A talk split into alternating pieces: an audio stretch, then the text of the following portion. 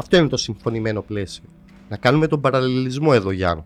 Από το 67 έως το 73 διαμορφώνεται η διαδικασία επίλυσης του Μεσανατολικού. Και σου λέει δύο κράτη, αυτό είναι το εδαφικό, αυτό είναι το περιουσιακό, αυτή είναι η ασφάλεια, αυτές είναι οι εγγύησεις. Το 77 συμφωνούμε και το 79 εδώ σε κορυφαίο επίπεδο, οι συμφωνίες 4-10 σημείων, ότι θέλουμε μια διζωνική δικοινοτική ομοσπονδία με αυτό είναι το, το περιουσιακό, αυτό είναι το εδαφικό, αυτό είναι η ασφάλεια, αυτό είναι η εγγύηση. Δηλαδή αυτοί μάχονται τόσα χρόνια να το θέσω λίγο διαφορετικά και αυτός, αυτό είναι και ένα σχόλιο έτσι διάδρασης των δύο ιστορικών πραγματικότητων στην περιοχή ότι όπως το Ισραήλ διαχρονικά μάχεται για μια λύση δύο κρατών και καταλήγει σε ένα κράτος του Ισραήλ μέσα στο οποίο θα είναι η Παλαιστίνη όπως είναι στη Γάζα ή πεταξούμενη στη Δυτική Όχθη καταλήγει από τα δύο κράτη σε ένα κράτος. Εμείς που συμφωνούμε ένα συνεταιριστικό κράτος όπως το κράτος που προέκυψε από την ίδρυση της Κυπριακής Δημοκρατίας το 1960 καταλήγουμε στη, σε λύση δύο κρατών.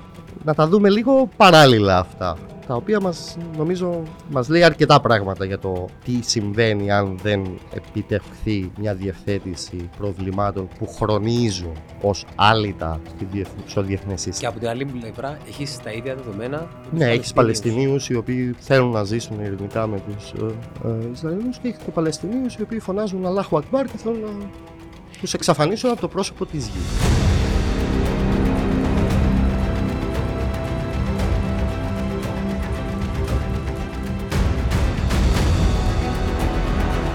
Λοιπόν, Γιάννος Ιωάννου, Γιάννο μου καλώς όρισες στο Netcast Είσαι διεθνολόγος, είσαι πολεμικός ανταποκριτής.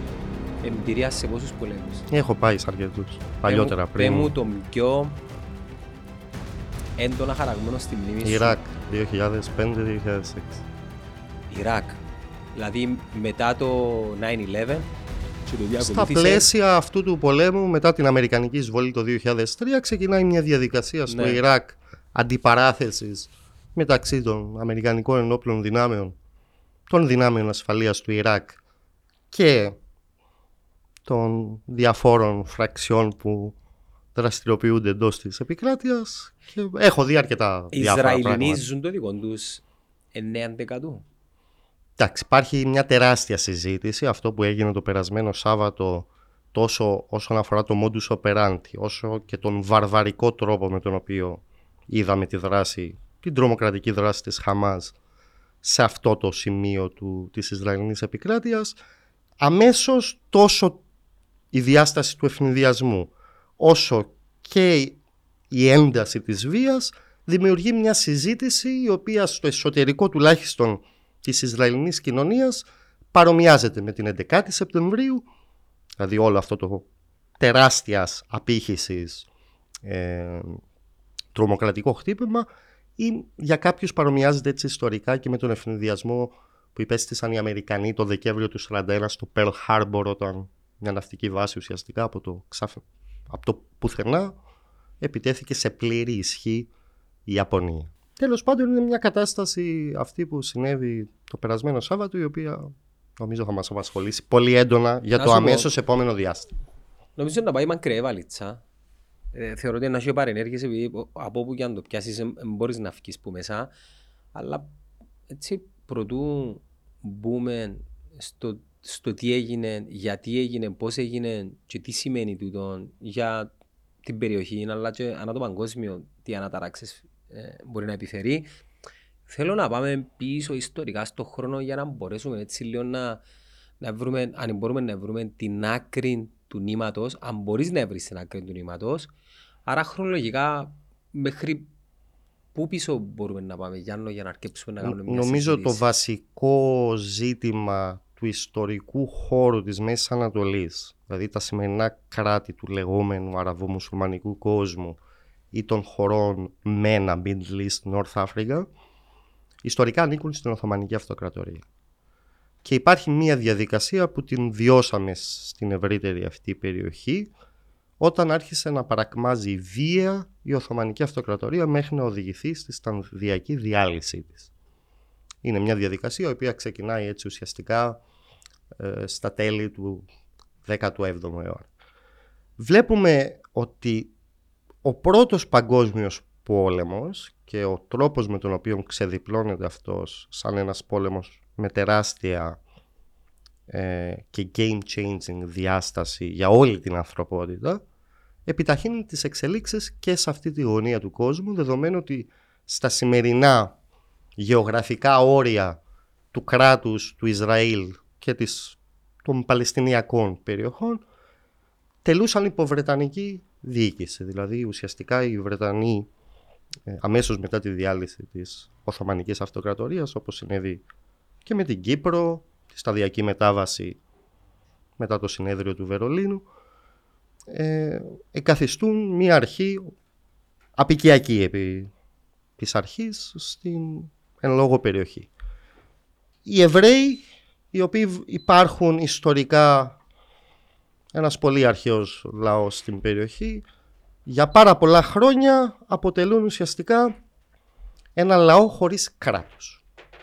Όπως συμβαίνει σήμερα και με τους Παλαιστίνιους ή με τους Κούρδους ή με άλλες εθνοτικές ομάδες που υφίστανται ως λαοί αλλά δεν έχουν καταφέρει να έχουν κράτος περσέ. Συνεπώς νομίζω ότι ο πρώτος παγκόσμιος πόλεμος είναι αυτός ο οποίος ξεκινάει μία διαδικασία, ένα, μια δημόσια συζήτηση για την επίλυση του ζητήματος ε, δημιουργίας ενός ε, κράτους του Ισραήλ.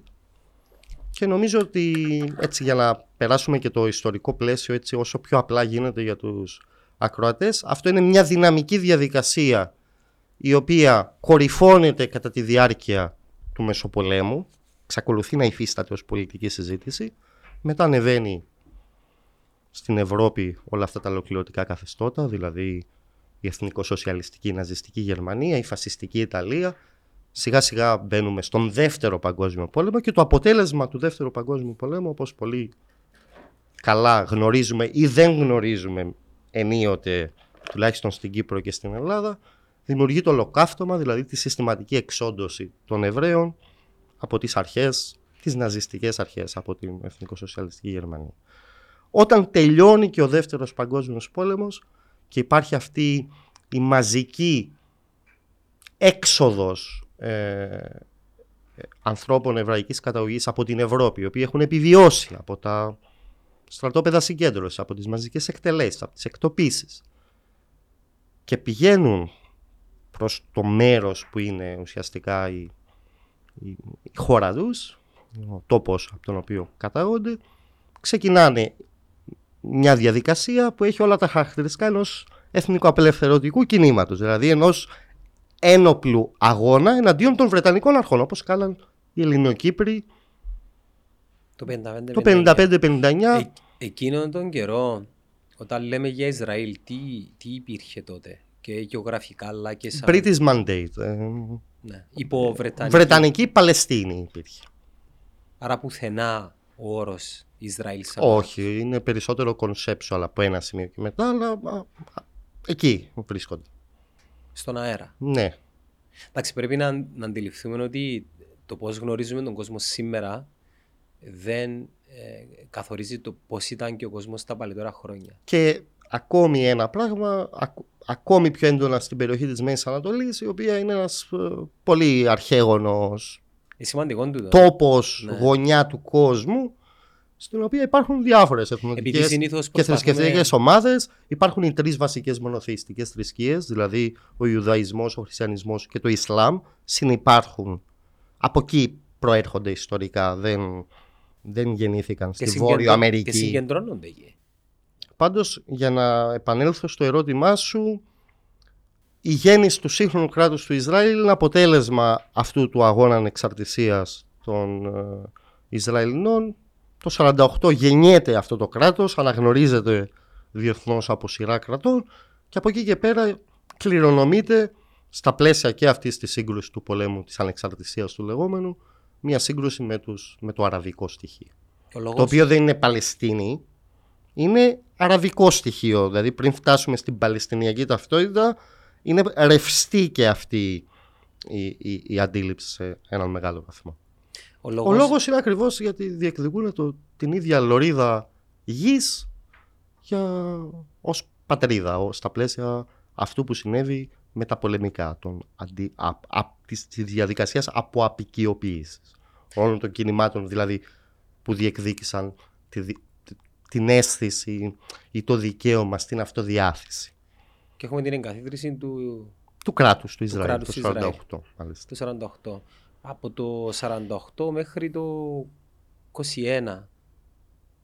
Πόσα, πόσα σημεία αναφοράς; Υπάρχει από το 48 μέχρι σήμερα μπορούμε να μιλήσουμε για μια αραβο-ισραηλινή διένεξη η οποία περνάει διάφορες φάσεις. Υπήρχαν όμως σημεία αναφοράς. Ναι, ναι, υπάρχει. Φυσικά υπάρχει ο πόλεμος των 6 ημερών που ουσιαστικά το 67 το Ισραήλ πολεμάει με όλα τα γειτονικά αραβικά κράτη και τα κερδίζει με προμετωπίδα την Αίγυπτο. Το κέρδος του Ισραήλ που είναι τον εξέμερο πόλεμο, ποιον ήταν. Ότι κατάφερε να εγκαθιδρύσει περαιτέρω την παρουσία του και να, για ένα μικρό διάστημα, τουλάχιστον ως το 1973 και τον πόλεμο του Γιώμ Κιπούρ, έκλεισε φέτος 50 χρόνια, την ίδια σχεδόν ημερομηνία, μία μέρα 5 Οκτωβρίου του 1973. Την επόμενη μέρα, 50 χρόνια μετά, επιτέθηκε η Χαμάς. Ε, νομίζω ότι κατόρθωσε να εγκαθιδρυθεί περαιτέρω ως κράτος. Δηλαδή να αποκτήσει ουσία, νόημα, τρόπο λειτουργίας. Και μετά τον εξαέρωμο πόλεμο; Έχουμε τον πόλεμο της φθοράς, ο οποίος γίνεται πάλι μεταξύ Αιγύπτου και, και Ισραήλ. Έχουμε τον πόλεμο του 1973 και το 1973 είναι κομβικό γιατί εισέρχεται και η Συρία στον πόλεμο. Υπάρχει μια διαδικασία, αν θέλεις, συνειδητοποίησης ότι δεν υφίσταται μόνο η έννοια της ασφάλειάς μας. Πρέπει να έχουμε και ειρήνη με τους Άραβες. Και αυτό οδηγεί σταδιακά σε μια ημερομηνία κλειδί που είναι το 1979 που είναι η ειρηνευτική πλέον μια συνθήκη ειρήνευσης, μια ειρηνευτική διαδικασία η οποία οδηγεί το Ισραήλ και την Αίγυπτο να αποκτήσουν σχέσεις. Δηλαδή να αναγνωρίσει ο ένας τον άλλον, να συνάψουν συνθήκη ειρήνης, είναι κάτι που ισχύει μέχρι και σήμερα, να γίνουν από χώρες οι οποίες πολέμησαν σε συμβατικούς πολέμους μεγάλης έντασης και ισχύως σύμμαχοι και εταίροι στην περιοχή και να καταστήσουν αυτό που ορίζουμε έτσι περισσότερο στις διεθνείς σχέσεις ως την αρχιτεκτονική ασφάλεια στις Μέσης Ανατολής, η οποία δεν αλλάζει έκτοτε, ακολουθεί κάποια πράγματα. Εδώ να βάλουμε μια σφίνα απλά επειδή ξέχασα. Εδώ να βάλουμε μια σφίνα γιατί είναι αρκετά δύσκολο να εξηγήσουμε το μεσανατολικό με απλά λόγια. Δεδομένου ότι. Πρωτού βάλει τη σφίνα να πούμε ότι ο Γιάννος Ιωάννου είναι διεθνολόγος με ειδίκευση σε θέματα Μέσης Ανατολής. Ναι. Για να μπορεί να ναι. αντιλαμβάνεται ο κόσμος και να ακούει και πιο βλέπει. Άρα να πούμε ότι το 67 όταν γίνεται ο πόλεμος που καταλαμβάνονται περιοχές στις οποίες ζούσαν αμυγός Παλαιστίνοι υπάρχει καταδίκη σε επίπεδο του Οργανισμού Ηνωμένων Εθνών. Δηλαδή αυτό που λέμε Δυτική Όχθη, ξέρεις είναι ο Ιορδάνης ο ποταμός, έτσι να φανταστούμε τον χάρτη του Ισραήλ, ένας ποταμός και δυτικά αυτού υπάρχει Δυτική Όχθη. Υπάρχει η Ιερουσαλήμ που είναι μια πολύ παλιά πόλη εντός των τυχών όπως είναι η Λευκοσία, έχει τύχη από την εποχή των Σταυροφορείων. Και υπάρχει και αυτό που ο Νότος, έτσι όπως πάμε κάτω προς το χάρτη του Ισραήλ, που είναι η Γάζα, εκεί που συμβαίνουν αυτά που βλέπουμε η Γάζα και η Δυτική Όχθη και ο τρόπος με τον οποίο το Συμβούλιο Ασφαλείας του Οργανισμού Ηνωμένων Εθνών έτσι όπως έγινε και στην Κύπρο το 1964 που διαλύθηκε το κράτος ή το 1974 που έγινε η τουρκική εισβολή ορίζουν με ψηφίσματα υιοθετημένα ομόφωνα με σημαντική ισχύ σε αυτό που λέμε διεθνή ένωμη τάξη ότι πρέπει να δημιουργηθεί και ένα Παλαιστινιακό κράτος το οποίο θα έχει και αυτό πρωτεύουσα την Ιερουσαλήμ. Το Ισραήλ μπορεί να έχει πρωτεύουσα το Τελαβίβ, αλλά αυτό που συναισθηματικά αισθάνεται ως πρωτεύουσά του είναι την Ιερουσαλήμ, που είναι η ιερή πόλη για όλους.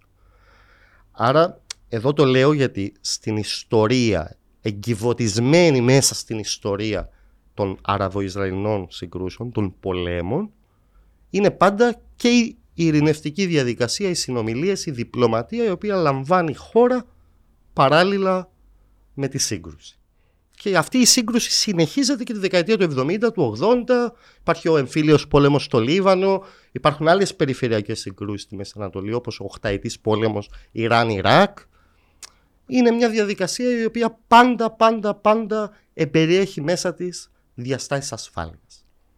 Η λωρίδα της Γάζας, τι, τι, ποια είναι η ιδιαιτερότητά της και γιατί είναι αποκομμένη από, το West, από τη Δυτική Οχθή. Η ιδιαιτερότητά της είναι γεωγραφική. Είναι ένα παραθαλάσσιο μέρος, δηλαδή στην άκρη βρέχεται από τη θάλασσα της Ανατολικής Μεσογείου και την ίδια στιγμή είναι πολύ συγκεντρωτική όσον αφορά το πόσο πυκνοκατοικημένη είναι, το πόσο μικρή σχετικά είναι. Επισκέφτηκες ποτέ τη Γάζα; Ε, όχι ακριβώς.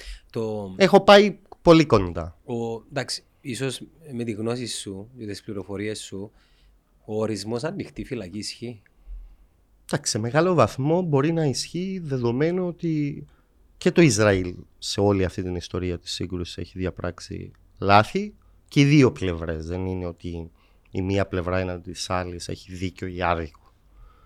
Ε, μετά το 2005 και την αποχώρηση του Ισραηλινού στρατού από την περιοχή υπάρχει ένας αποκλεισμός της Γάζας ο οποίος τουλάχιστον στο κομμάτι της ανθρωπιστικής διάστασης δημιουργεί προβλήματα για τους κατοίκους της περιοχής, για το πώς ζεις εκεί, για το συγκείμενο της βίας, κάθε φορά που υπάρχει βία, τις απώλειες αμάχων. Το ζητούμενο όμως εδώ είναι ότι όπως αναλύει κάποιος το κράτος του Ισραήλ πρέπει να αναλύσει και την Παλαιστινιακή Αρχή, ξέρεις. Υπάρχει και εκεί πέρα μια πολιτική κατάσταση η οποία ε, τουλάχιστον στο κομμάτι της Γάζας έχει να κάνει με το Ισλαμιστικό κίνημα της Χαμάς. Η Χαμάς, Αν, ανέκαθεν ήταν έτσι. όχι, η Χαμάς ξεκινάει, ιδρύεται ως οργάνωση το 87. Ο Γιάσερ Τάραφαρτ πότε πέθανε; Ε, δεν θυμάμαι την ακριβή ημερομηνία, αλλά Κατά τη διάρκεια της ε, παρουσίας του συγκεκριμένου, πώς ήταν οι σχέσεις της Παλαιστίνης με το Ισραήλ; έχουν περάσει από διάφορες φάσεις. Το αποκορύφωμα όμως είναι ότι ο ιστορικός ηγέτης των Παλαιστινίων, ο Γιάσερ Αραφάτ, και ο ιστορικός ηγέτης των Ισραηλινών και ήρωας του πολέμου της ανεξαρτησίας, ο Γιτζακ Ράμπιν, δώσαν τα χέρια στο Όσλο και στην Αίγυπτο στις συμφωνίες του Όσλο 93-95 και συμφώνησαν τη δημιουργία ενός Παλαιστινιακού κράτους. Και τι έγινε; Με- σ- ε, Ακολούθως υπήρξε αντίδραση στο εσωτερικό του κράτους του Ισραήλ και δολοφονείται ο Γίτσακ Ράμπιν Από το ποιους- 1995 από ακραίους ε, της χώρας, ενώ υπερορθόδοξους Εβραίους. Φασίστες. Ακραίες θρησκευτικές ομάδες. ακροδεξιούς. Ναι, ναι, ναι.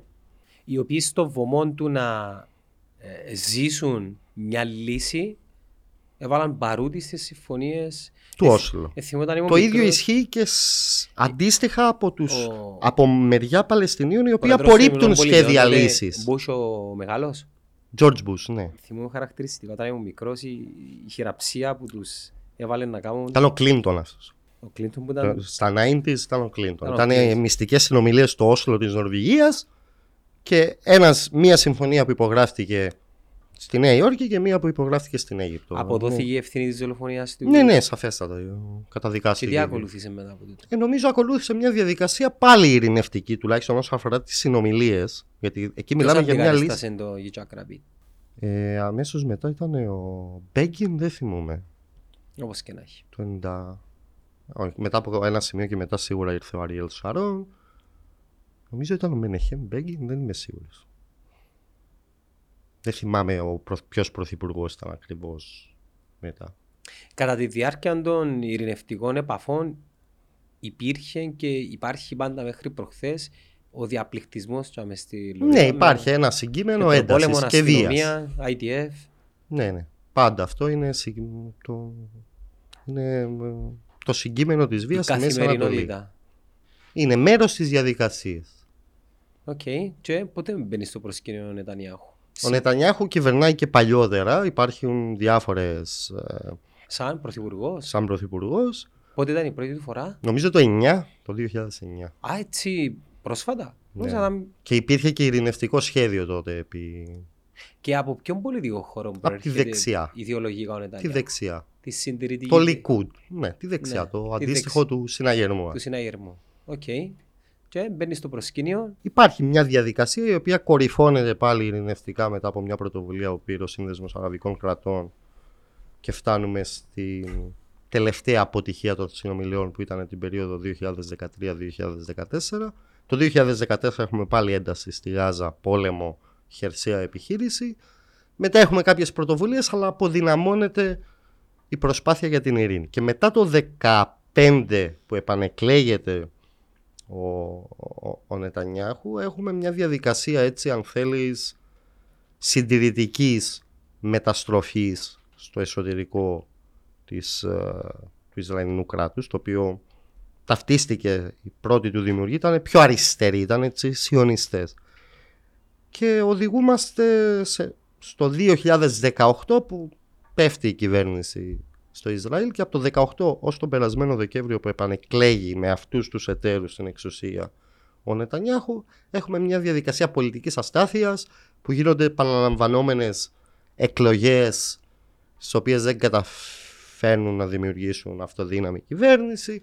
Περνάει από πολλές φάσεις δηλαδή υφίσταται μια εσωτερική διαδικασία πολιτικής αστάθειας αν θέλεις εντός του κράτους του Ισραήλ και παράλληλα μια σειρά διεργασιών όλα αυτά γίνονται παράλληλα συμβαίνουν και στους Παλαιστινίους με, άλλο, με άλλη λογική εκεί. Γιατί εκεί υπάρχουν δύο ξεχωριστές οντότητες. Υπάρχει η Παλαιστινιακή Αρχή, ο Αμπάς, τούτη που είναι η φυσική, η πολιτική επίγονη του Αραφάτ, της Φατάχ, του PLO κτλ. Υπάρχει και η Χαμάς που είναι εντελώς διαφορετικό αφήγημα, είναι άλλου τύπου πολιτικό κίνημα, συνδέεται με το πολιτικό Ισλάμ, έχει στρατιωτική πτέρυγα. Είναι Παλαιστινιακή οργάνωση ή Αραβική.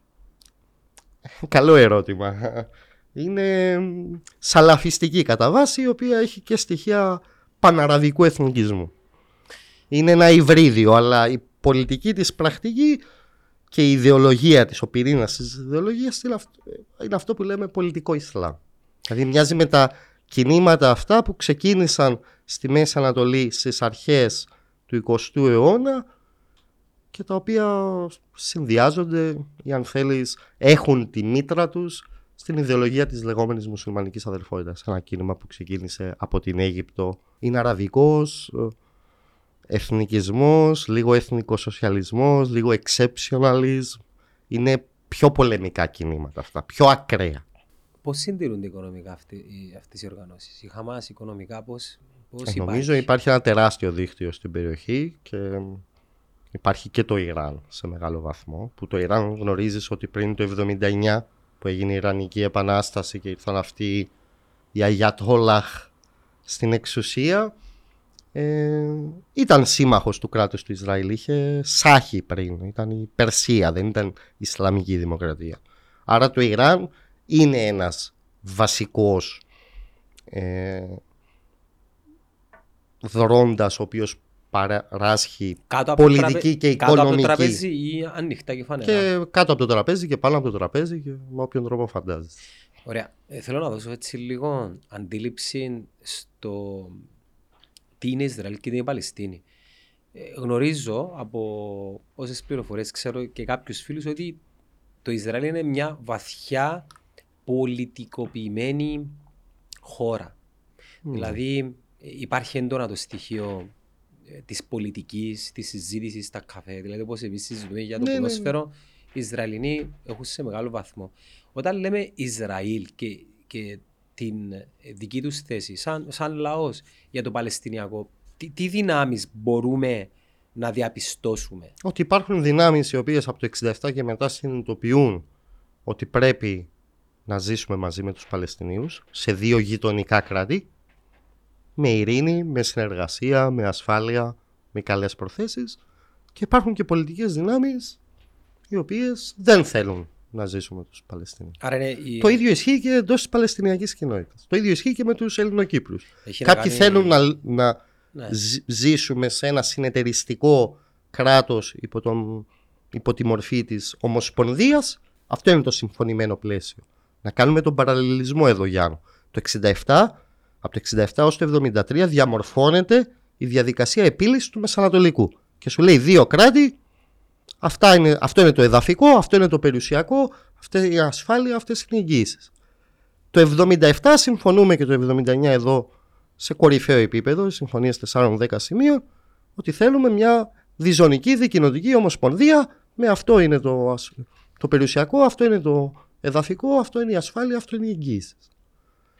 Δηλαδή αυτοί μάχονται τόσα χρόνια να το θέσω λίγο διαφορετικά και αυτός, αυτό είναι και ένα σχόλιο έτσι διάδρασης των δύο ιστορικών πραγματικότητων στην περιοχή ότι όπως το Ισραήλ διαχρονικά μάχεται για μια λύση δύο κρατών και καταλήγει σε ένα κράτος του Ισραήλ μέσα στο οποίο θα είναι η Παλαιστίνη όπως είναι στη Γάζα ή πεταξούμενη στη Δυτική Όχθη καταλήγει από τα δύο κράτη σε ένα κράτος. Εμείς που συμφωνούμε ένα συνεταιριστικό κράτος όπως το κράτος που προέκυψε από την ίδρυση της Κυπριακής Δημοκρατίας το 1960 καταλήγουμε στη, σε λύση δύο κρατών.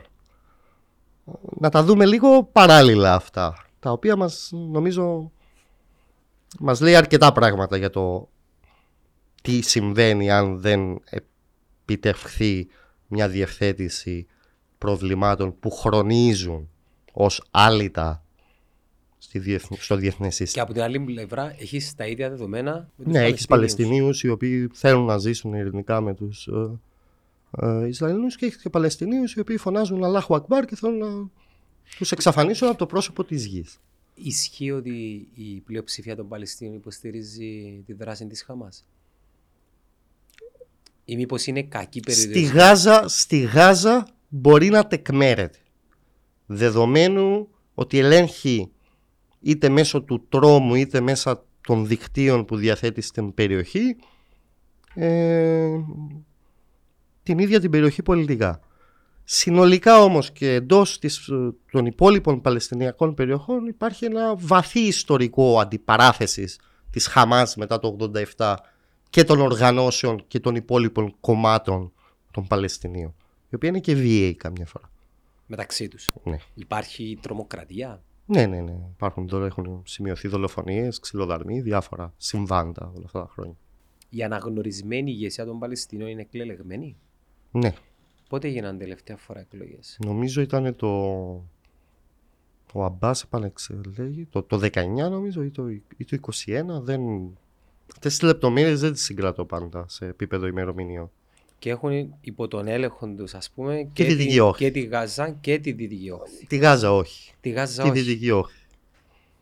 η Γάζα είναι ένας τελείως διαφορετικός μικρό κόσμο. Είναι ένα nuance του ζητήματος. Και εκεί βρίσκει καταφύγιο η Χαμάς. Ναι, αναπτύσσεται η Χαμάς. Έχει αναπτυχθεί εκεί ως κίνημα. Ωραία. Πώς εξοπλίζεται, για παράδειγμα, αφού είναι αποκλεισμένη από ε, γη αλλά και ελεγχόνια από θάλασσα. Εντάξει, illicit firearms.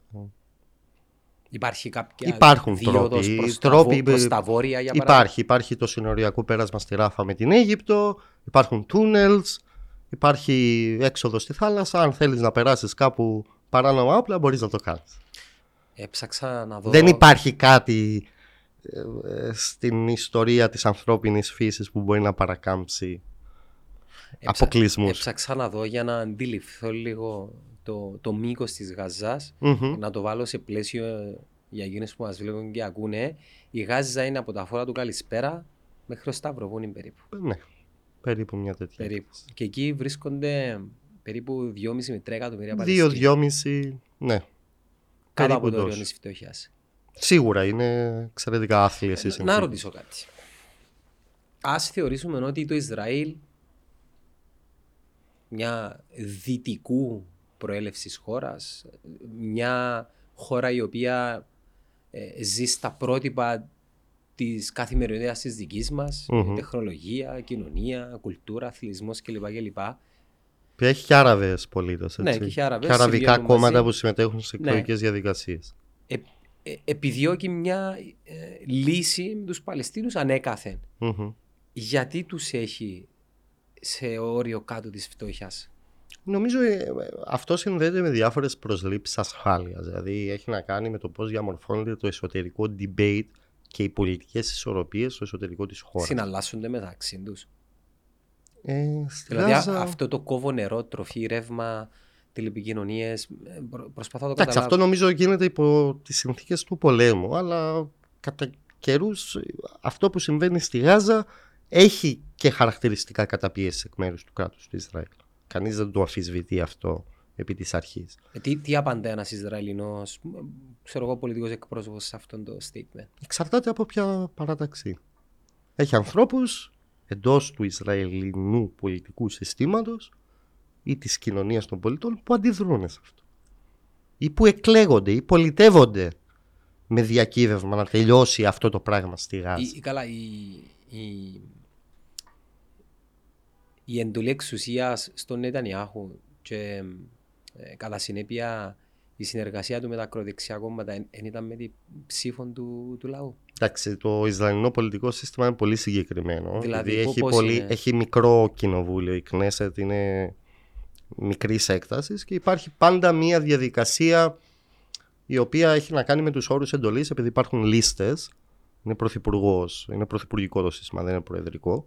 Οπότε κανένα κόμμα ουσιαστικά. Δηλαδή είναι ένα Έχει πολιτικό. σύ- απόλυτη δύναμη. Έχει απόλυτη δύναμη και Άρα πάντα, πρέπει να πηγα- κάνεις συνεργασίες. Δηλαδή. πάντα υπάρχουν, ιδίως μετά την ε, ιστορική υποχώρηση της αριστεράς και του ε, σιωνιστικού κόμματος υπήρχε ένας κατακαιρματισμός και σε, αυ- σε αυτή τη διαδικασία πάντα ρόλο έπαιζαν τα μικρομεσαία κόμματα. Υπάρχουν δηλαδή πολλά μικρομεσαία φιλελεύθερα δημοκρατικά υπέρ της λύσης στο Παλαιστινιακό κόμματα τα οποία έπαιζαν ρόλο γιατί αυτό είναι αν δει κάποιος την κοινωνιολογικά την ε, Ισραηλινή κοινωνία η ισχύ της πάντα ήταν η μεσαία τάξη. Δηλαδή είναι έτσι λίγο σαν εμάς.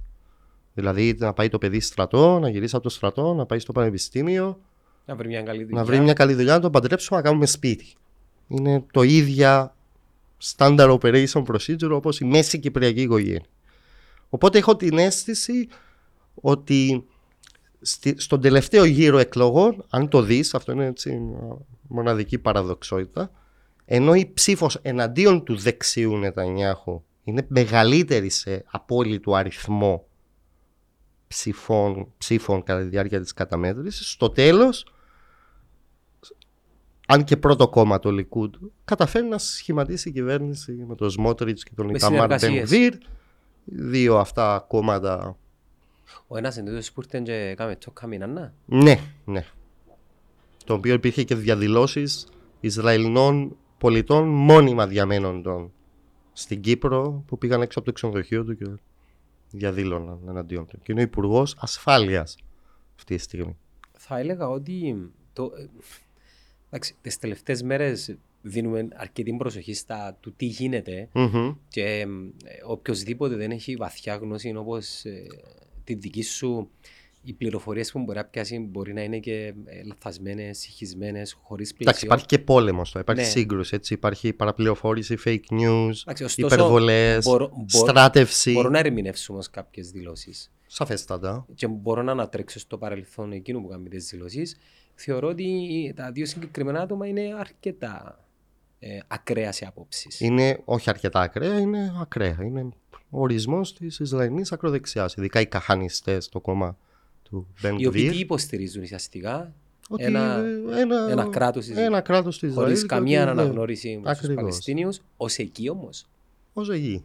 Ως εκεί. Και ε, αν πρέπει να τους σκοτώσουμε όλους, γιατί να μην το κάνουμε. Α, υπάρχει. Ε, ναι, πάντα ναι. υπάρχει στην πολεμική. Ναι, αλλά είμαστε κάτω από το μανδύα της δυτικής ηθικής και το συμβάσιο φαντάζομαι. Εντάξει, συγκεκριμένοι είναι θρησκευτικέ ομάδες. Οπότε η- η- Ισχύει ότι είναι ο- περισσότερη- ε, περισσότερο έντονη η θρησκευτική τους ταυτότητα.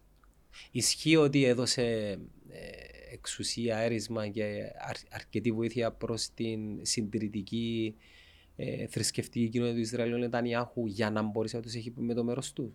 Ναι, υπάρχουν διάφορες διεργασίες που έχουν συμβεί τα τελευταία χρόνια στο Ισραήλ, τα οποία δείχνουν μια στροφή, μια υποχώρηση των μετριοπαθών κεντρών κομμάτων όπως ήταν το Μερέτζ, διάφορα μικρότερα κόμματα που παίζαν ρόλο σταθεροποιητικό στη χώρα, έναντι πιο δεξιών ή θρησκευτικών κομμάτων, τα οποία Πόσο, ε, πόσο σημαντικές οι θρησκευτικές ομάδες; Αρκετά σημαντικές ως δεδομένα. προς τις, σαν εικόνα, σαν παράδοση ή Ναι, σαν παράδοση. δεν έχει έχουν να κάποιο κάνει- είδους όμως, ε, ε, πώς να το πω, ε, λέγεις στην πολιτική, Έχουν ή σ- πολιτική ισχύ.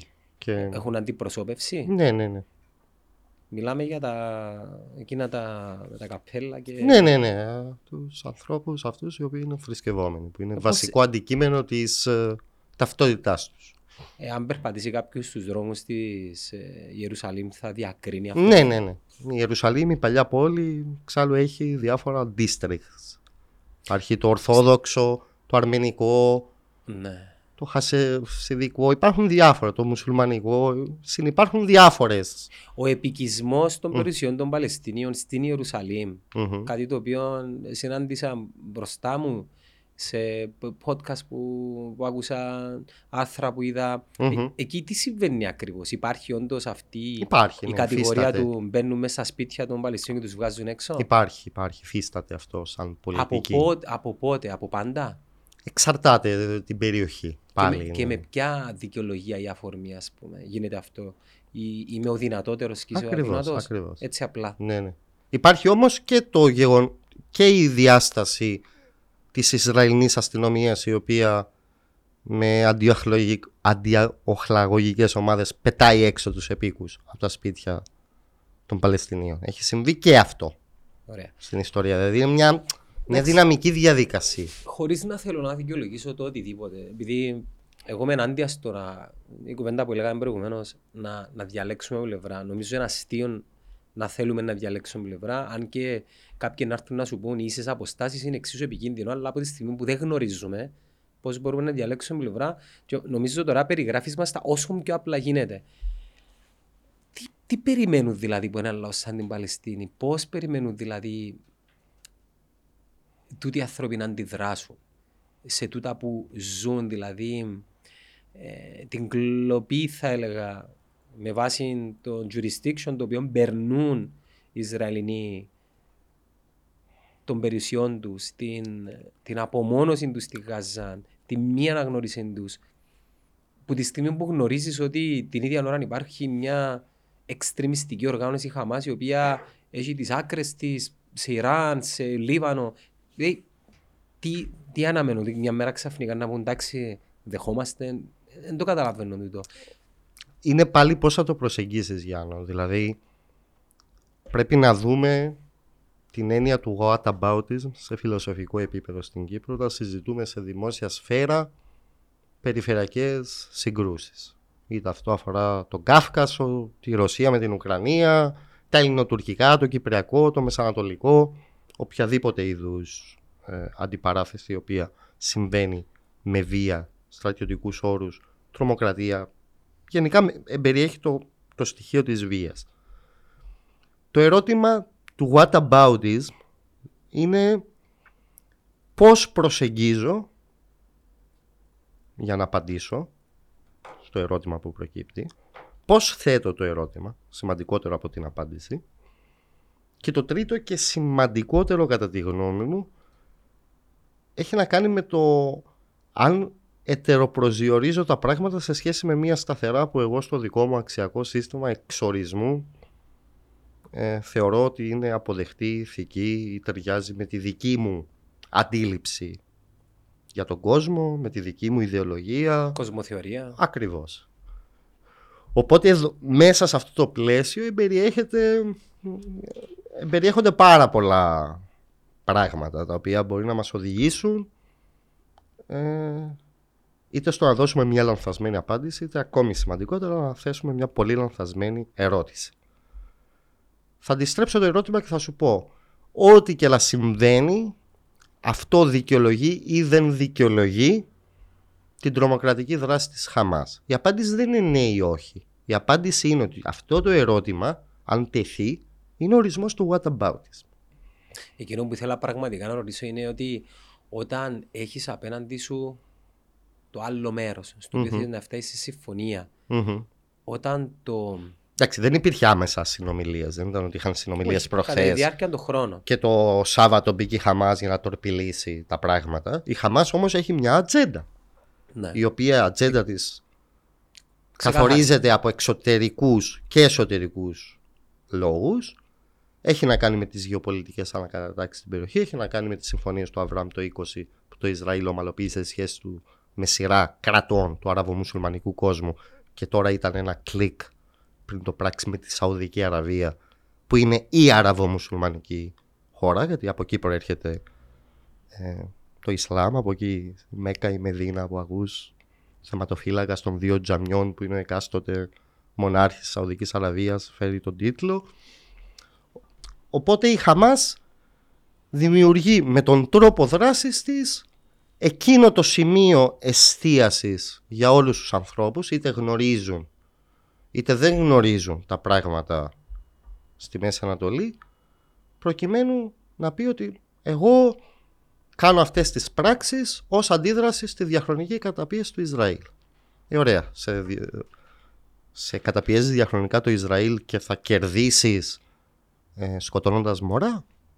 Έτσι, το ερώτημα που έθεσες ε, θα σου το δώσω πίσω. Τι, τι είναι να κερδίσει η Χαμάς με το Ακριβώς. Νομίζω ότι, νομίζω ότι και με τον τρόπο που έδρασε από το περασμένο Σάββατο χάνει στα μάτια ακόμη και αυτών που πάντα στην Αραβο-Ισραηλινή σύγκρουση λάμβαναν τη θέση της Παλαιστινιακής πλευράς χάνει τελείως Να αυτό που κάνω λέμε μη- να hearts κάνω- and minds. Να κάνω μια σκέψη. Ναι. Χάνει ή θυσιάζεται; Όχι, νομίζω χάνει παντελώς. Είναι απαράδεκτο αυτό που έκανε. Πως ένα Είναι παράδειγμα, ορισμός της πως τρομοκρατίας. ένα παράδειγμα εννοείται. It goes without saying. Όμως προσπαθώ να καταλάβω είναι μια ήταν, ήταν μια επίθεση η οποία προέρχεται από τον ε, Ισλαμικό φανατισμό τους και το μίσος τους ενάντια στους Εβραίους, ή μήπως αποσκοπεί κάτι άλλο. Συνδυασμό των δύο. Ωραία, το κάτι άλλο. Το με ένα ενδιαφέρει. στοιχειοθετεί, το, Το, το ένα είναι το δεδομένο. ε, ε, Είναι η κινητήριος τους Ναι. δύναμη. Το άλλο έχει να κάνει με τη γεωπολιτική στην περιοχή. Ότι ξαφνικά θα βρεθεί από. μο- α, αν τα έβρισκε το Ισραήλ με τη Σαουδική Αραβία, οργανώσεις όπως είναι η Χαμάς, όπως είναι η Χεσμπολάχ στο Λίβανο, όπως είναι η Ιρανή φρουρή της Επανάστασης στην Τεχεράνη, Δεν θα έχασε. ξαφνικά θα ήταν οι μόνοι που Άκυροι. χαμένοι και απομονωμένοι στην περιοχή, γιατί θα είχαν όλα τα υπόλοιπα κράτη του αραβο-μουσουλμανικού κόσμου μαζί με το Ισραήλ. Όταν λες Σαουδική Αραβία, Ισραήλ, δηλαδή βάρμας σε ένα πλαίσιο. Πού κοντά ήταν, σε, ε, Ήταν πολύ κοντά στο να αναγνωρίσει ο ένας την ύπαρξη του άλλου και να συνάψουν επίσημες διπλωματικές σχέσεις. και φαντάζομαι επιχειρηματικές. Σαφέστα. Οι οποίε Όπως πράξαν με τα Ηνωμένα Αραβικά Εμμυράτα, το Μαρόκο. οι οποίες γίνονται κάτω από το τραπέζι. Εξαρτάται.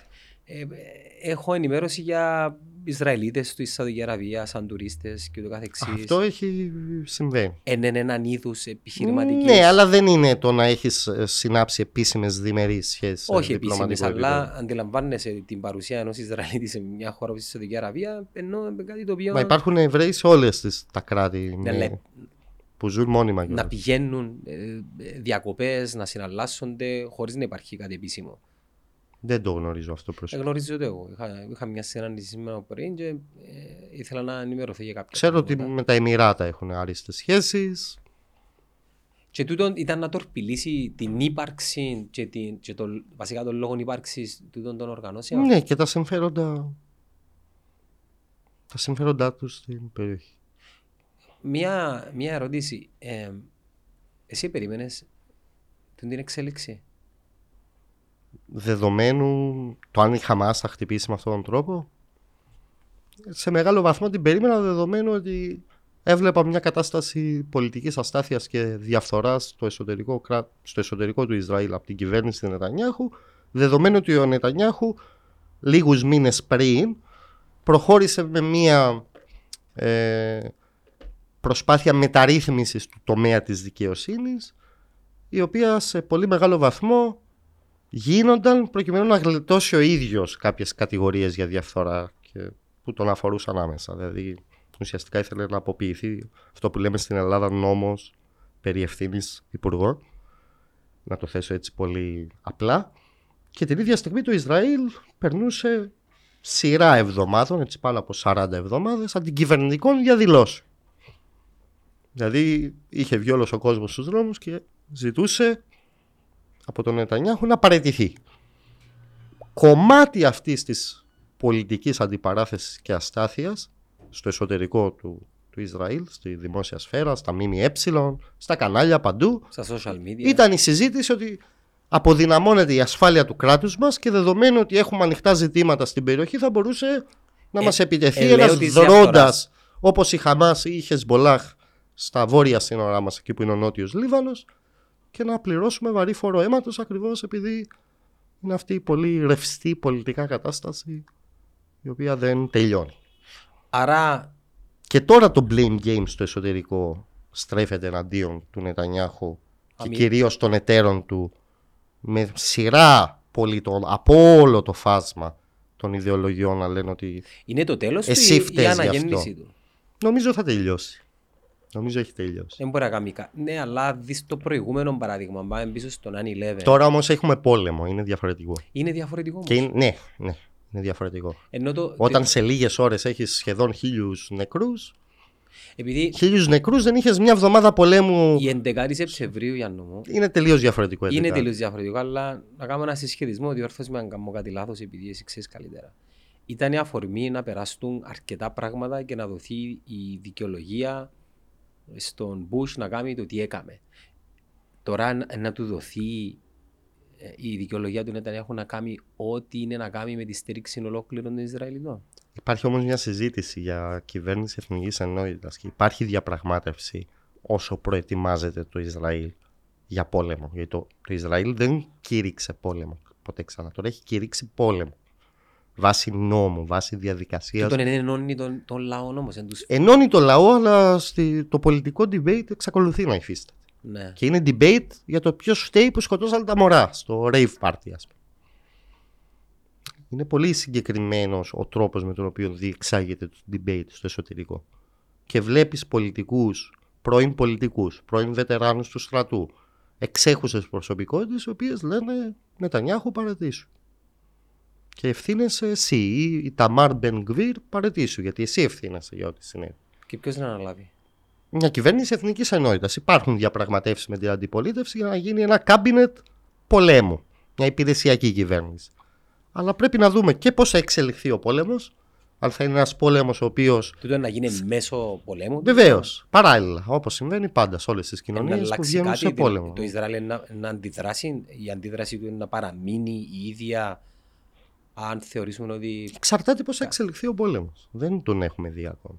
Αν θα είναι ένας πόλεμος μόνο στη Γάζα, αν θα είναι ένας περιφερειακός πόλεμος, αν θα μπει η Συρία μέσα, το Ιράν, αν θα γίνει ένας περιφερειακός πόλεμος μεγάλης έκτασης ή αν θα είναι ένας πόλεμος μόνο στη Γάζα. πώς είναι να μπει το Ιράν μέσα; Τι εννοείς πώς θα μπει το Ιράν; Ενώ να μπει το Ιράν μέσα, δηλαδή βάρουμε Θα το- στείλει 150.000 στρατεύματα της Χεσμολά και σιητικών παραστατιωτικών οργανώσεων στη Συρία και θα μπουν από τον Κολάν στο βόρειο Ισραήλ. να κάνουν τι; Πόλεμο.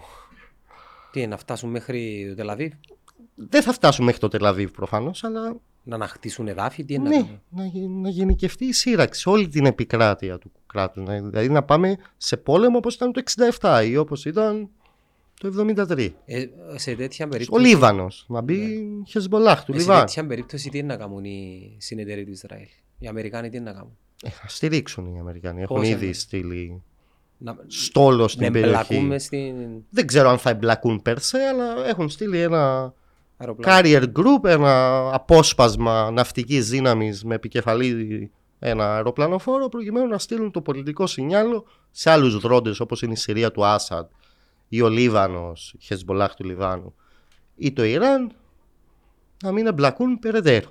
Ε, τούτο ε, στα δικά μου τα αυτιά σημαίνει ότι η παγκόσμια οικονομία θα πάει. Εντάξει, Σε- δεν είμαι ειδικό σε, σε θέματα ύφεση. οικονομίας αλλά μπορεί να πάει. Όχι, ε, νομίζω 99,9% βεβαίως ότι μια, ένα τέτοιο σενάριο. Αλλά πρέπει να καταλάβουμε εδώ και για τους ακροατές τι σημαίνει περιφερειακός πόλεμος. Στον πόλεμο του 1973, βορειοκορεάτες πιλότοι μαχητικών τύπου MiG δρούσαν εναντίον του Ισραήλ από βάσεις στην περιοχή άλλων αραβικών χωρών. Δηλαδή φυ- σηκώθηκαν τα MiG από τη Βόρειο Κορέα του παππού αυτού του τύπου που είναι τώρα που λέμε πάτα το κουμπί μεταστάθμευσαν στην περιοχή και κάναν αερομαχίες με Ισραηλίτικα μοιράζει φάντομς. Αυτό σημαίνει περιφερειακός πόλεμος. Περισσότεροι δρόντες. Απλά τώρα λόγω της συνθήκης που έχει εμπεδοθεί αυτό που μίλησα πριν για αρχιτεκτονική ειρήνης και ασφάλειας η Αίγυπτος δεν θα πολεμήσει ξανά με το Ισραήλ προφανώς έτσι. Δεν είναι, αυτό δεν υφίσταται. Μπορεί να αντιμετωπίσει τόσα πολλά μέτωπα του Ισραήλ. Ναι, ναι. Στρατιωτικά. Στρατιωτικά μπορεί, με απώλειες, όπως τα αντιμετώπιζε πάντα. Είναι ένας στρατός που κέρδιζε με απώλειες ο Ισραηλινός στρατός. Και το 67 είχε και το 73. Η δική μου Και το απορία. 2006. Και... Ε, επανέρχομαι πίσω στα, στην 7η Οκτωβρίου. Μμ. Το Ισραήλ πιάστηκε στο ύπνο λόγω ανεπάρκειας ή επειδή εκείνο που με παραξενεύει είναι μιλάμε για μια χώρα όπου είναι το παράδειγμα της αμυντικής θωρά- θωράκισης των σύνορων και έβλεπα στρατιώτες οι οποίοι απλά περνούσαν τις πύλες, ε, ε, επαιτούσαν με μονοκίνητα. Δεν υπήρχε καμία απολύτως αντίδραση. Δηλαδή... Ε, νομίζω σχετίζεται με την συνεχιζόμενη κατάσταση στο εσωτερικό. Δηλαδή αυτή η κρίση που πάει εδώ και μήνες και αυτή η εταίροι του Νετανιάχου στη συγκυβέρνηση αποδυνάμωσαν εκείνες τις δυνατότητες που είχε και έχει ακόμη τεχνολογικά τουλάχιστον το κράτος του Ισραήλ στο κομμάτι του ανθρώπινου παράγοντα. Ξέρεις, όση τεχνολογία και αν έχει ένα κράτος, όσα συστήματα έτσι να το πω λαϊκά ή Τεχνολογία. τεχνολογία, ξέρω εγώ, πολύ sophisticated, αεροσκάφη, ε, ισχυρό ναυτικό, μ, συστήματα επιτήρησης, παρακολούθησης.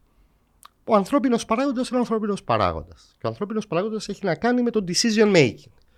Δηλαδή την αξιολόγηση μιας πληροφορίας που σου λέει ότι ο εχθρός Και θα ποιος σου α- επιτεθεί Και ποιος αξιολογεί. σε ένα μήνα. Αν αυτός που αξιολογεί είναι ανίκανος πολιτικά, προφανώς θα αποτύχει το κράτος να προβλέψει ή να προκαταλάβει, να προετοιμαστεί εγκαίρως για ένα συμβάν σαν αυτό που έλαβε χώρα το περασμένο Σάββατο.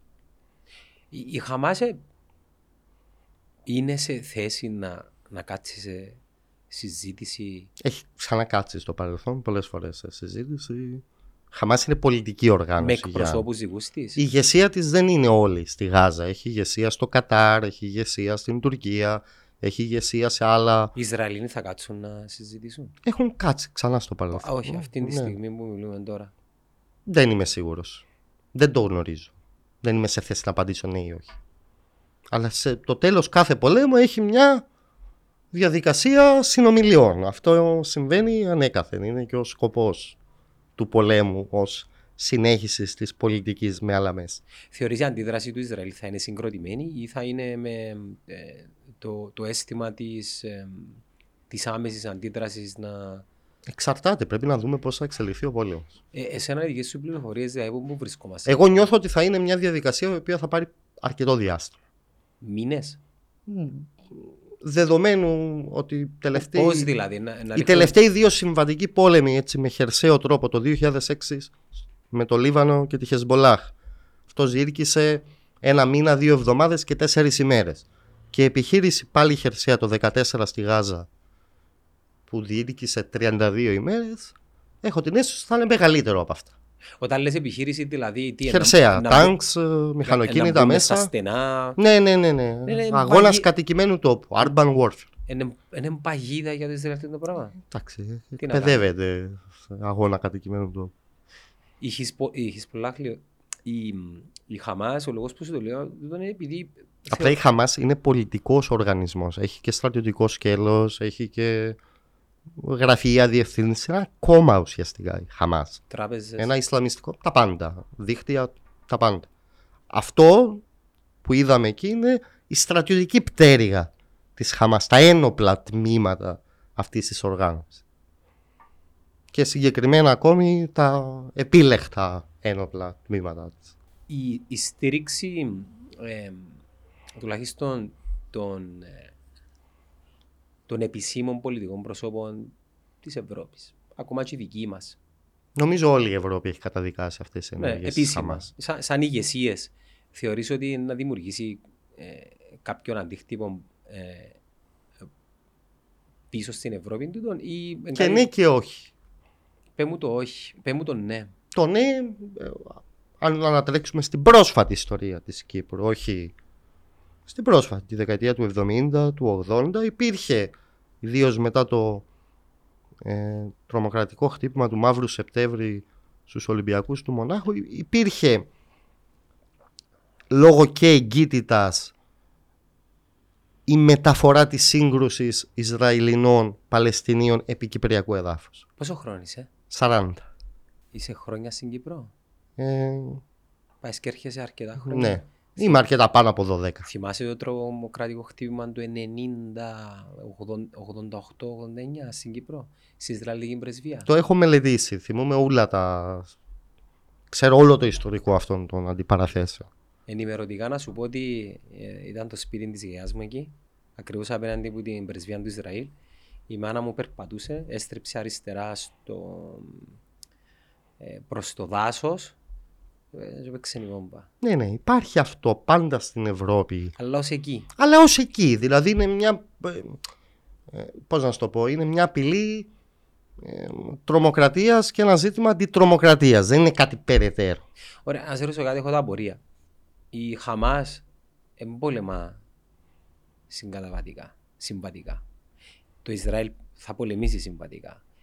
Τούτον, σε περίπτωση που πετύχει το Ισραήλ τον ε, μεσοπρόθεσμο τους στόχο να ε, περιορίσει, να σταματήσει, ε, θα δημιουργήσει τους αυριανούς μελλοντικούς εξ, ε, εξτρεμιστές. Ε, νομίζω αυτή είναι η ιστορία των συγκρούσεων στη Μέση Ανατολή, ότι πώς- δεν πώς- σταματά. Πώς είναι να πάνε να τους χτυπήσεις όταν τούτοι προστατεύονται πίσω από οικογένειες, πίσω από μωρά; Αυτό είναι η ιστορία της Μέσης Ανατολής όμως, ότι εφόσον δεν δεν υπάρχει έχουμε επιλογή. μια εμπεδομένη ειρήνη, πάντα οι συγκρούσεις θα δημιουργούν, πώς να σου το πω, τα ενα, εναρκτήρια χαρακτηριστικά για τις επόμενες συγκρούσεις.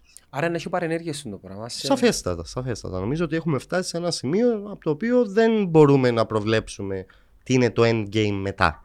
Δηλαδή, αν θα υφίσταται ειρηνευτική διαδικασία στο Μεσανατολικό, αν η συνολική ή μερική εξουδετερώση της Χαμάς ε, θα αλλάξει κάτι στις δυναμικές ισχύως, αν όλο αυτό γίνει ένας περιφερειακός πόλεμος με άγνωστες συνέπειες και με την εμπλοκή περισσότερων κρατικών ή μη κρατικών δρόντων, είναι κάτι το οποίο είναι πολύ νωρίς ακόμη για να κρίνουμε προς τα που πήγε. Γιάννο, για σένα ποιο είναι το χειρότερο σε- σενάριο να εξ- να εξελιχθεί τούτη Που να αφορά την κατάσταση; Κύπρο ή στην περιοχή; Ε, στην περιοχή, ε, εγώ προσπαθώ να... Εγώ νομίζω είναι ένας περιφερειακός πόλεμος. Ένας πόλεμος ο οποίος θα υπερχειλήσει στο Λίβανο, που είναι ήδη σε μια δεινή τα τελευταία χρόνια πολιτική και οικονομική κατάσταση.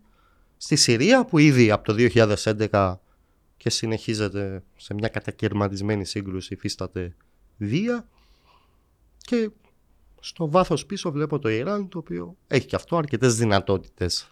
Αν θέλουμε να πάμε σε μια κατάσταση πολέμου διαρκείας στην Μέση Ανατολή. Ο ρόλος της Τουρκίας, εδώ που συμβαίνει, ποιος είναι; Η Τουρκία έχει διάφορα ε, χαρακτηριστικά. Καταρχήν να πούμε ότι η ιδεολογική μήτρα της Χαμάς και μέρος του πολιτικού Ισλάμ στην Τουρκία έτσι όπως το γνωρίσαμε τα τελευταία χρόνια με το κόμμα Ανάπτυξης και Δικαιοσύνης του ΑΚΠ τον Ερντογάν έχουν συγγένειες και οργανικές σχέσεις Μέχρι, μέχρι ποιο βαθμό; μέχρι το βαθμό του ο ηγέτης της Χαμάς τον περασμένο Ιούλιο συναντήθηκε με τον Ερντογάν στην Τουρκία. Χρηματοδοτούνται από τους Τούρκους; Υπάρχει, υπάρχει οργανική σχέση και παρέχουν και πολιτική προστασία και χρήματα και πολιτική στήριξη. Πάντα η Τουρκία διαδραματίζει ένα ρόλο, πόσο μάλλον το ΑΚΠ υπό τον Ερντογάν, όσον αφορά το, τα πολιτικά κινήματα ε, στον αραβο-μουσουλμανικό κόσμο και πώς προσπαθεί έτσι να τα να φανεί ως ένας ηγέτης αυτών των κομμάτων δεδομένου Τι θέλει να κάποιων. κερδίσει η Τουρκία μέσα από τούτον όλο.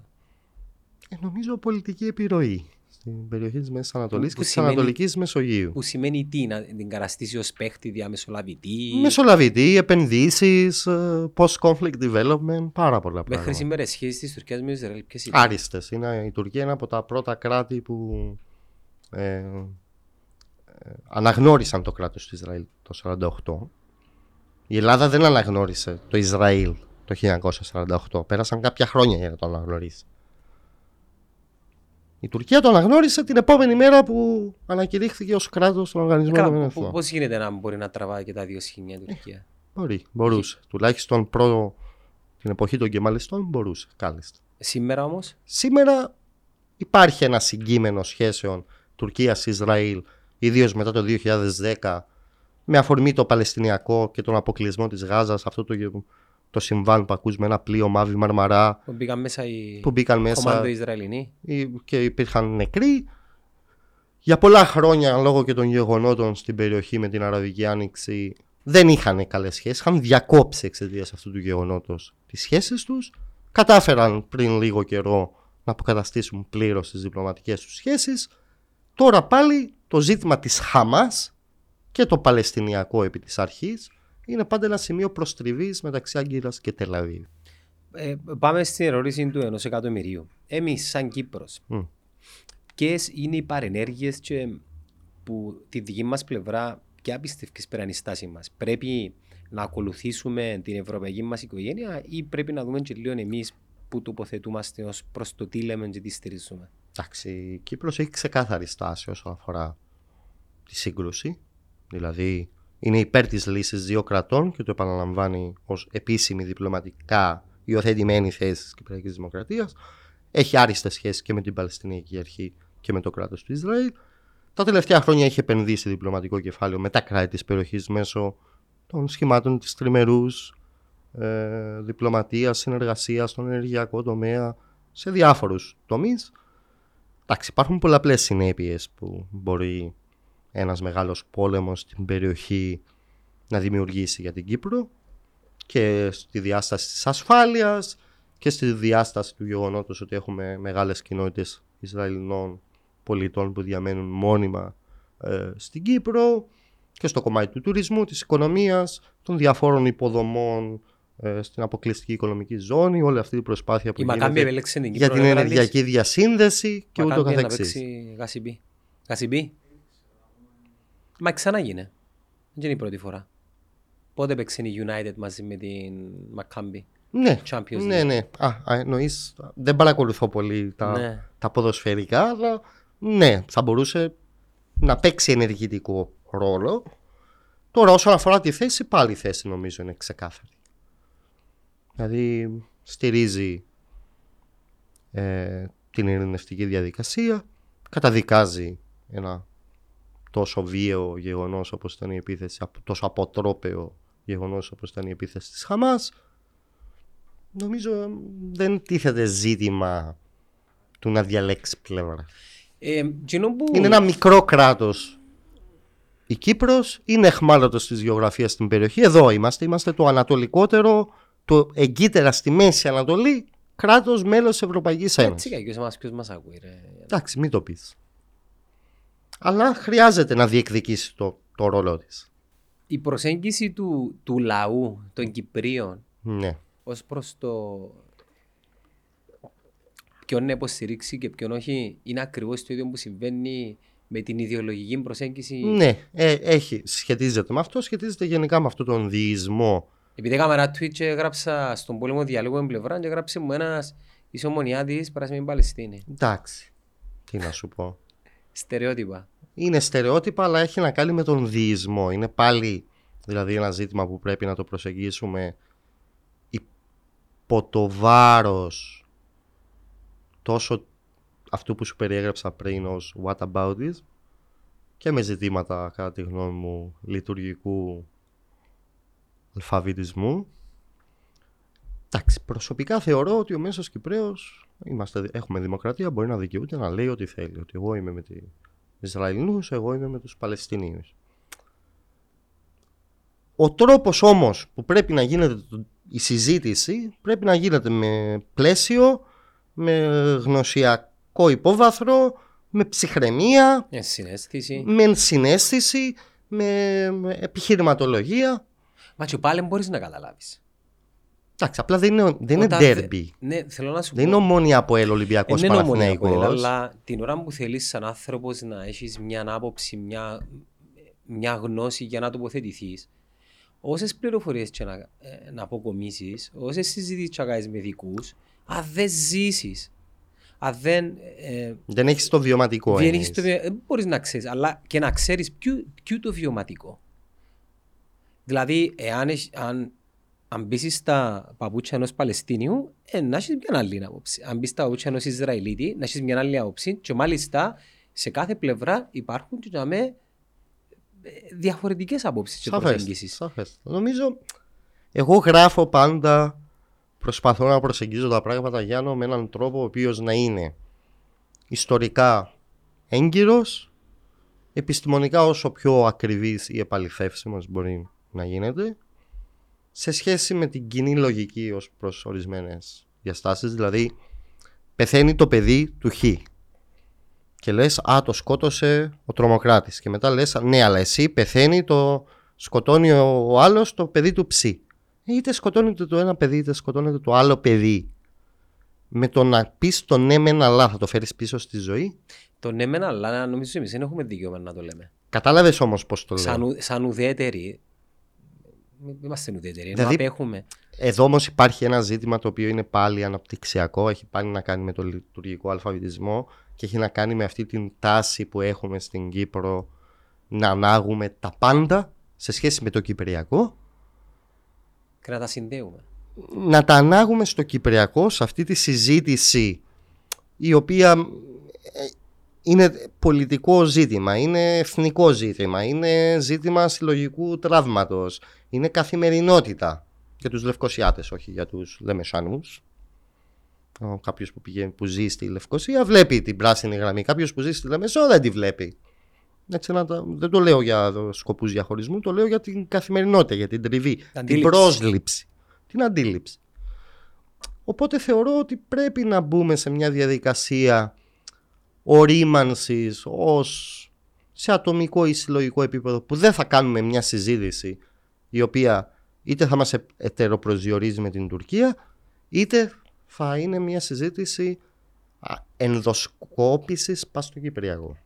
Το πρόβλημα, Δεν μου αρέσει ούτε το ένα ούτε Ναι. το άλλο. το πρόβλημα όμως είναι ότι τη σήμερα εποχή έχουμε, έχουμε τα social media τα οποία μας βομβαρδίζουν με πληροφορίες και αναπόφευκτα, εάν είμαστε ανοιχτοί να, να, να λάβουμε θέση, επηρεαζόμαστε πάρα πολύ από τα fake news, τις ανατροφοδοτήσεις ειδήσεων οι οποίες δεν έχουν καμιά σχέση, απόψεις ατόμων. Συμφωνώ. Και ούτω Σε- καθεξής. σε μικρότερο ή μεγαλύτερο βαθμό ο τρόπος με τον οποίο κάνουμε αυτές τις συζητήσεις και εισερχόμαστε σε αυτά τα debate είναι ο τρόπος του, των μέσων κοινωνικής δικτύωσης. Παίζουν σημαντικό. Δηλαδή είναι εκείνο το σύντομο πράγμα στο πρώην Twitter, είναι εκείνο το μακρινάρι που γράφει ο καθένας στο Facebook και είναι όλο τούτο το πράγμα που προσπαθείς να αποδείξεις ως λανθασμένη ή να ακυρώσεις την άποψη κάποιου ακριβώς επειδή δεν συμφωνείς μαζί της ιδεολογικά. Είναι Καθαράς. γνωστική ασυμφωνία αυτό. Ναι. Αυτό είναι κατάσταση ψυχολογική, λέγεται γνωστική ασυμφωνία. Είναι σαν να πηγαίνω σε ένα περίπτερο να είναι κρεμασμένα όλα τα πρωτοσέλιδα του αθλητικού τύπου, όπως είναι στην Ελλάδα που έχει πολλές αθλητικές εφημερίδες. Ακόμα έχει ρε. Ναι. Μετά το ντέρμπι Ολυμπιακός Παναθηναϊκός που μπορεί να είναι. Αφιλεγόμενο το αποτέλεσμα. Ναι, και να είναι και λίγο υβριστικός ο τίτλος, επειδή είναι οπαδική η εφημερίδα. Και εγώ όντας ε, οπαδός της χ ομάδας, να δω μπροστά μου τις κόκκινες, πράσινες, μπλε, κίτρινες εφημερίδες στη σειρά και επειδή είμαι κόκκινος ή επειδή είμαι πράσινος να πάω κατευθείαν στην πράσινη, στη δική μου. Γιατί αν διαβάσω την κόκκινη θα νιώσω ένα αίσθημα ε, εκνευρισμού. Ένα ε, αίσθημα ε, ότι δεν είμαι σε μια πολύ καλή κατάσταση. Δάμε, τώρα αυτό που διαβάζω. Πόσο μάλλον έχει χάσει η ομάδα μου και με περιπέζει εκείνος ο τίτλος. Είσαι ενεργός στα social; Ναι, ναι, είμαι στο Twitter. Διακρίνεις αυτόν τον Ουφ, ουφ. αναλφαβητισμό. Και αν δεις, τους, αν δεις τις αναρτήσεις μου, εξετάζω πολλές φορές και τα fake news και τον τρόπο με τον οποίο φύγω ή ψέγω, τον τρόπο με τον οποίο γίνεται η δημόσια συζήτηση. Προσπαθώ να έχω fa- fact-checking, δηλαδή να δείχνω τα αντικειμενικά μετρήσιμα στοιχεία. Προσπαθώ να κάνω δηλαδή να δώσω στο debate όσο μπορώ ε, λίγο πιο υγιείς όρους. Κάθε φορά που έχει μια σύγκρουση πόλεμο είτε στη Ρωσία, Ουκρανία, είτε στο Ναγκόρνο Καραμπάχ, στον Κάφκασο, είτε στη Λιβύη, είτε στο Συριακό, είτε στη Μέση Ανατολή, οπουδήποτε υφίσταται κάτι τέτοιο. Ωραία, να σε ρωτήσω τότε, μιας και είναι η δική σου δουλειά, πού οφείλουμε την παρατεταμένη σύγκρουση των ανθρώπων την ίδια ώρα που υποτίθεται σαν είδος και σαν κοινωνία εξελισσόμαστε; Μπορώ να σου απαντήσω φιλοσοφικά, μπορώ να σου απαντήσω ως διεθνολόγος. Θέλω και τα δύο. Ως διεθνολόγος θα σου δώσω ένα παράδειγμα που πάντα λέω ότι σε μια κοιλάδα στη Γερμανία βρέθηκαν από την αρχαιολογική σκαβάνη ε, χιλιάδες σκελετοί πτωμάτων μεταξύ ανθρώπων πώς ήταν ο άνθρωπος του Κρομανιόν, Νεάντερνταλ Του ίδιου species ή διαφορετικό. διαφορετική ήταν ε, η λίγο πιο προηγμένη εναντίον το λίγο πιο πρωτόγονο Λογικά αναφέρεσαι σε κάποια αρχαία μάχη; σε κάποια αρχαία μάχη η οποία είχε εξαιρετικά βία χαρακτηριστικά δηλαδή βρήκαν Τρυπημένα κρανία. Ακριβώς. Δηλαδή ήταν ε, μια, Σπασμένα μια κομμάτια. σύγκρουση η οποία έγινε με ανχέμαχα όπλα, με ρόπαλα Είναι παραβολικό αυτό που λες. Όχι, είναι- όχι, είναι πραγματικό ε, γεγονός. Μμμ. Ε, τότε γιατί πολεμούσαν, για πετρέλαιο, για φυσικό αέριο, για ε, το δολάριο, για την ΑΟΣ, για να αυξήσουν. Ε, προφανώς, Έτσι είμαστε. προφανώς τούτη η βία εν υπάρχει μέσα στην ανθρώπινη υπόσταση και τώρα φεύγω από το διεθνολογικό και πάω στο φιλοσοφικό.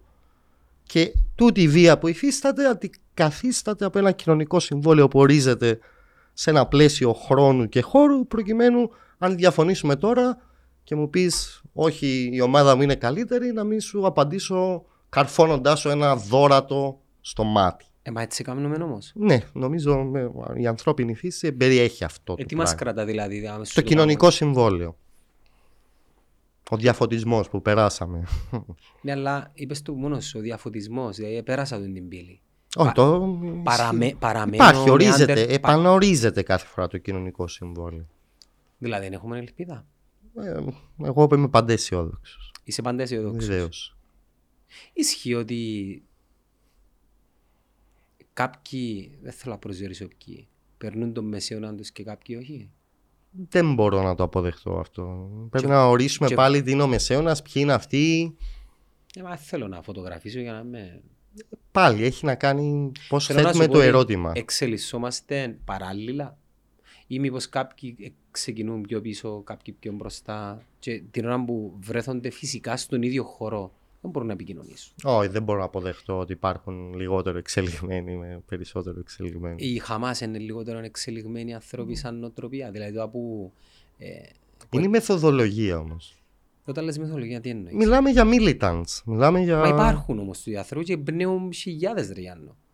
Ε, υπάρχουν, αλλά. Στο όνομα του τι; Πα- πάλι αυτό είναι μια απάντηση που πρέπει να προσεγγίσουμε πολύ προσεκτικά. Γιατί είναι σαν να λέμε ότι για όλα φταίει το Ισλάμ. Φταίει για όλα το Ισλάμ.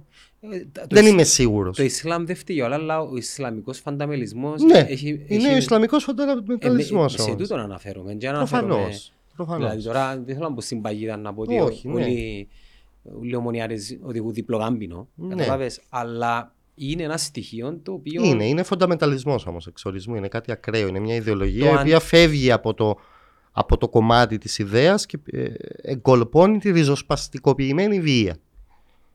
Δηλαδή τη μεθοδολογία προκειμένου να επιβάλλεις την άποψή σου. Άρα είναι Ε, κάτι α- τελείως διαφορετικό. Ωραία, να κάνω μια άλλη ερώτηση. Αν οι δυνάμεις ήταν αντίστροφα, η Χαμάς είχε την δύναμη, την εξουσία, η Χαμάς ήταν ο μεγάλος, ε, θα τους εκαθάριζε όλους. Και αυτό υπήρξε κάποτε χαλιφάτο το οποίο επέκτηνε στα πλαίσια των πολέμων των διαδόχων του προφήτη Μοχάμεντ στην περιοχή και μέχρι, πή- πήγε μέχρι ενός σημείου. Εξαρτάται. Πάλι πρέπει να θέσουμε το ερώτημα σε σχέση με τα πολύ συγκεκριμένα και με ποιοτικούς ε, με ποιοτικά χαρακτηριστικά, ορισμένα χαρακτηριστικά. Δηλαδή, Είναι, είναι δύσκολες ερωτήσεις αυτές. Είναι υ- λίγο υπεραπλουστευτικές. Ε, είναι πέρα από σε φύγησε να κάνουμε και μια πιο ρηχή συζήτηση. Για να Ναι, μπορεί- σίγουρα, ναι, να δεν μπορείς το ο κόσμος λέω να καταλάβει. κριτικά. Ε, εκείνο που ήθελα να σε ρωτήσω είναι ότι πιστεύεις ότι σε 150 χρόνια πάλι να είμαστε στο ίδιο σημείο. σαν- Δεν μπορώ να το ξέρω.